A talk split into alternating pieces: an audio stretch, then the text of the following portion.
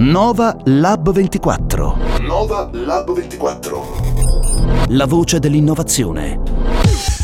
Eccoci, buon inizio di settimana. Luca Tremolada al microfono, Luca Dello Iacovo con lui. Buongiorno. Allora, oggi settimana particolare. Innanzitutto un benvenuto al nuovo sito del sole24ore.com, bellissimo in nero. Ti è piaciuto? Sì, ieri siamo andati a vederlo, anzi è stato bello e interessante. Poi c'è anche la parte dei social network che, mm, che ci voleva, che ci voleva. Mentre oggi un'altra notizia, Barack Obama ha dato 45 5 giorni, non oggi, ma insomma ha dato questa, questa scadenza alla pubblica amministrazione per portare online tutti i loro dati. Quasi un ultimatum. Un ultimatum. Vedremo se ce l'ha fatto, ma vedremo anche e soprattutto perché. Ma prima le news. Retromarcia di Facebook sulla privacy degli utenti. Il social network ha annunciato che presto saranno disponibili impostazioni più semplici per gestire i dati personali. La decisione arriva dopo settimane di polemiche per la scelta di ampliare il perimetro delle informazioni disponibili online. Facebook aiuterà anche gli utenti a controllare l'accesso al profilo di videogiochi e applicazioni di terze parti. Via libera all'acquisto di AD Mob per Google. L'antitrust degli Stati Uniti promuove l'accordo. La piattaforma pubblicitaria per la telefonia mobile finirà sotto l'ombrello del motore di ricerca. Era stata comprata per 750 milioni di dollari. È un altro tassello nel progetto di Google per l'espansione su Internet. Ma Big G ha dovuto digerire un boccone amaro. Le vendite online del suo cellulare Nexus One non sono decollate ed è stato ritirato dal mercato. Passiamo alle scienze. Pesca a rischio nei prossimi 40 anni. Le Nazioni Unite puntano il dito contro gli eccessi di sfruttamento dei mari. Secondo l'ONU sono 35 milioni le persone impegnate nell'industria ittica. La ricerca è stata presentata a New York. L'obiettivo degli scienziati è di sviluppare tecniche sostenibili per i pescatori. Rieccoci in trasmissione 16.35, noi siamo in collegamento con Gianluigi Cogo, innovatore della PIA e anche organizzatore del primo bar camp dedicato alla pubblica amministrazione all'interno del forum PIA che si è appena concluso da poco. Buongiorno Cogo. Buongiorno a tutti. Allora, innanzitutto spieghiamo che cos'è un bar camp dedicato agli, eh, alla pubblica amministrazione, perché insomma è la prima volta che si fa una cosa di questo tipo e ci sarà un motivo. Sì, il motivo c'è, è particolarmente diciamo, importante quest'anno che è un momento di crisi visibile da parte di tutti dove non, non è che si possono fare tanti investimenti per la pubblica mm. amministrazione. Il bar camp è un momento nel quale la creatività, il talento, la voglia di fare dal basso di tutti quelli che si occupano di pubblica amministrazione eh, viene messa assieme in una giornata nella quale praticamente si presentano idee nuove e devo dirti la verità che già l'anno scorso abbiamo fatto un timido tentativo, ma eravamo visti un po' come sai, gli animali del circo, venivano a vedere queste strane persone, poi noi abbiamo anche un social network, è una cosa terribile per la pubblica amministrazione, no? trovarsi su questi paninsesti. Ma è stato proprio... sorpreso dal bar camp e dall'arrivo degli innovatori? Cioè, c'è qualcosa che l'ha meravigliata?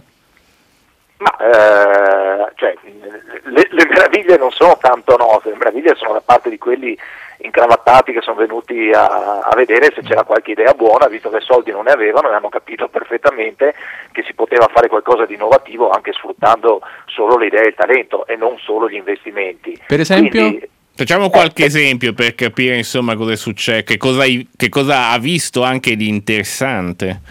Allora, sostanzialmente quest'anno eh, uno degli slogan era Innovation Without Permission, che al di là dello slogan ha voluto praticamente prendere e, ed estendere uno dei pensieri che sono di Obama sull'open government e, e del suo CEO Kundra che praticamente dicono beh, eh, se noi dobbiamo servire i cittadini dobbiamo spostarsi verso i cittadini, dobbiamo andare noi dove i, i cittadini sono e portargli i servizi, i cittadini stanno già sui social network, sui social media, quindi costruire applicazioni smart, semplici, che non siano applicazioni industriali e posizionarli là dove i cittadini già ci sono, già, già dove loro le frequentano. Questo è un po' una cosa strana per la pubblica amministrazione italiana che è ingessata, è ancora eh, molto piegata sulle logiche industriali. No? Abbiamo portato molti esempi di dati liberati, te ne faccio uno molto semplice. se tu guardi l'azienda, l'ATAC di Roma ad esempio, no? Mm. stavo guardando eh, proprio la settimana scorsa, l'ATAC l'azienda dei molti, trasporti di Roma. Di trasporti, esatto, quella dei trasporti pubblici di Roma, presenta molti dati pubblici sul sito web, però tu con un telefonino non puoi farci niente perché non c'è un'applicazione per, per palmare eccetera. Allora il concetto, eh, anche questo è un concetto filosofico però già un'azione concreta di civic hacking vuol dire prendiamo i dati, li riportiamo grezzi, cioè li catturiamo dal web, ci sono tecniche per farlo. Quali tipi di dati avete in mente? Così per dare anche un'idea di quale può essere l'applicazione. Allora, eh, tutti i dati della pubblica amministrazione sono dati con i quali tu puoi fare tante applicazioni. Se ad esempio tu pensi proprio agli orari di trasporto, se il sito dell'ATAC va giù, dov'è che tu vai a vedere i dati del trasporto? Non certo sul, suo, sul tuo iPhone piuttosto che sul tuo BlackBerry. Se invece tu ce li hai con un widget, te li puoi mettere sul tuo computer, addirittura sulla tua... Sono portabili, diciamo, diventano esatto, portabili. Esatto. Quindi, Quindi questo... ecco, sì. Dimmi, dimmi. No, no, quindi questa era un'idea, quindi portare i dati del, del, del traffico degli autobus su poi telefonino. E Certo, questa qua è un'operazione che possono fare chi? I privati o, anche il pubblico se ha a disposizione questi dati gratuitamente e liberamente. Ed è, se non ho capito male, un po' quello che vorrebbe Obama. È quello che vuole Obama. Difatti Obama, eh, oltre all'ultimatum che tu hai citato in apertura, ha messo in piedi anche un sistema eh, di contest, quindi di concorsi. C'è ad esempio il famosissimo Apps for Democracy, che incentiva proprio le piccole aziende, le piccole start-up, attraverso i dati pubblici, a fare delle applicazioni molto più creative, anche diciamo con un certo appeal, che non è certo quello della pubblica amministrazione, e quindi a mettersi in concorrenza fra loro. E questa cosa funziona. Ci sono applicazioni di tutti i tipi contro la criminalità, per i trasporti, Allora, come abbiamo prima di vederle un attimino nel, più, più nel dettaglio e anche per provare a diffondere qualche idea without permission, sentiamo la scheda di Luca Dello Iacovo che ci spiega un po' cosa sta cercando di fare il Presidente degli Stati Uniti. Trasparenza, partecipazione, collaborazione. L'accesso ai dati attraverso internet aiuta la politica. È un cambiamento lanciato dal presidente degli Stati Uniti Barack Obama. A pochi mesi dal suo insediamento ha rivoluzionato il sito web della Casa Bianca, ma i primi segnali evidenti della trasformazione sono arrivati con il lancio di spazi online per monitorare la pubblica amministrazione. Una lente di ingrandimento nelle mani degli elettori, come il sito recovery.gov, permette di vedere la destinazione degli interventi per sostenere l'economia nazionale. La svolta poi è arrivata con la direttiva Open Government. Ogni istituzione deve proattivamente pubblicare le informazioni su Internet, senza aspettare le richieste dei cittadini. È una scelta accolta dagli applausi delle organizzazioni impegnate per la credibilità delle istituzioni. Il modello degli Stati Uniti ha fatto breccia anche in Gran Bretagna e diventa sempre più importante nell'agenda delle altre nazioni europee. Allora, giustamente Luca Dello Iacovo ha parlato di modello. Eh, Gianluigi Cogo, come sta andando questo esperimento? Ci sono degli esempi, ci sono delle cose che sono nate? Ma purtroppo in Italia molto poco. No, in Italia la- lo vediamo tra un minuto in Italia. Ah, ok, Restiamo ok. sugli Stati Uniti e sull'Inghilterra. No, no, Stati Uniti e l'Inghilterra ovviamente sì, anche perché poi, specialmente l'Inghilterra che in questo momento ha un passo addirittura secondo me più veloce degli Stati Uniti, grazie anche a Tim Berners-Lee che è lui... Che ha sposato la causa degli open data. Eh sì, eh, eh, c'è quel bellissimo, per chi ha voglia di vederlo, quel bellissimo speech al TED eh, 2009 di- dei mesi scorsi che è stato veramente un'apertura eh, pazzesca sul, sul- sul concetto degli open data. Ecco, Ma se ritorniamo un attimo solo sugli Stati Uniti, c'è il caso di recovery.gov, per esempio, Sì. che è una grande mappa, Certo. eh, in questo caso, dove si può vedere stato per stato eh, quali sono le destinazioni poi dei Esatto. finanziamenti.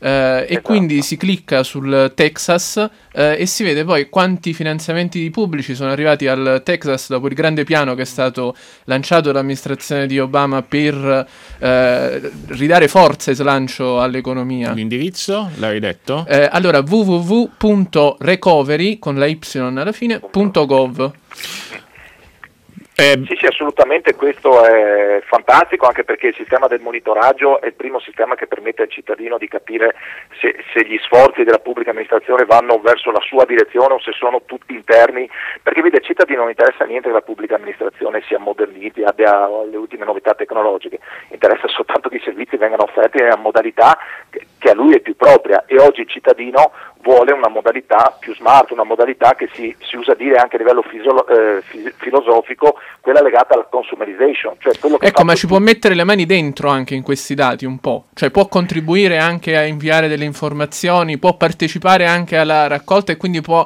in un certo senso entrare a far parte eh, della trasparenza di cui poi eh, Obama ha fatto un vessillo.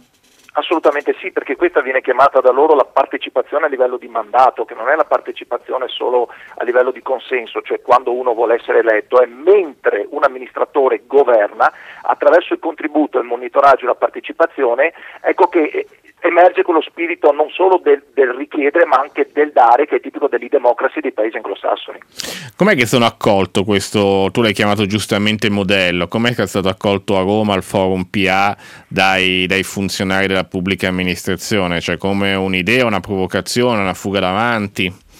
No, beh, devo dirti la verità, eh, sono parecchio curiosi eh, e c'è un certo appeal, vorrebbero buttarsi dentro tutti, però tu sai che la legislazione italiana eh, è molto rigida. In effetti cosa ha fatto Obama di diverso da noi? Ha fatto una direttiva, cioè Kundra gli ha costruito una direttiva che va a interpretare delle leggi già esistenti, mentre noi andiamo a rischio che per l'ennesima volta dobbiamo fare o un decreto o una legge per poter applicare questo. Invece allora, basterebbe applicare quelle che ci sono, che di trasparenza parlano molto. Allora, giustamente hai citato l'Italia, noi siamo in collegamento con Ernesto Belisario, giurista e informatico, lo sentiamo però solo tra un minuto per capire insomma come si può eh, mettere le mani sul, sulla giurisdizione, sulla giurisdizione, sulle leggi, sulle norme in vigore per provare a capire se possiamo provare a fare un po' come Obama. Abbiamo capito, abbiamo appreso la, la filosofia del, dell'open government, portare online tutti i dati della pubblica amministrazione, migliorare la trasparenza, migliorare la trasparenza, insomma, provare a fornire una, uh, dei, servizi al, dei servizi del pubblico verso i cittadini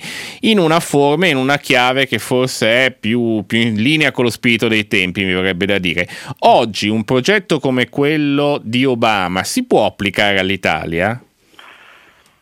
La risposta sì, la diamo telegrafica, dopodiché è chiaro che dobbiamo fare alcune precisazioni, nel senso il, eh, il progetto dell'open gov, dell'open data, degli open rights come sono stati definiti, cioè questi diritti aperti ad avere un governo trasparente, un governo collaborativo e partecipativo in cui il cittadino è visto appunto come una risorsa e non soltanto come un suddito, nasce non casualmente eh, negli stati anglosassoni, eh, se voi vedete mh, quelli all'avanguardia sono agli Stati Uniti, eh, il Regno Unito, come diceva prima Gigi, giustamente, eh, ma anche l'Australia piuttosto che la Nuova Zelanda, cioè sono quasi tutti i paesi del Commonwealth se eh, ci facciamo, eh, caso ci facciamo attenzione. Cioè ecco, ma cui... da noi il, punto di partenza quale può essere per lanciare quindi un appello eh, e per coinvolgere persone poi nella partecipazione eh, all'open ora, data? Ora ci arrivo. Um, punto di partenza è questo, eh, dicevo, l'Open Gov nasce in un contesto normativo e culturale diverso, cioè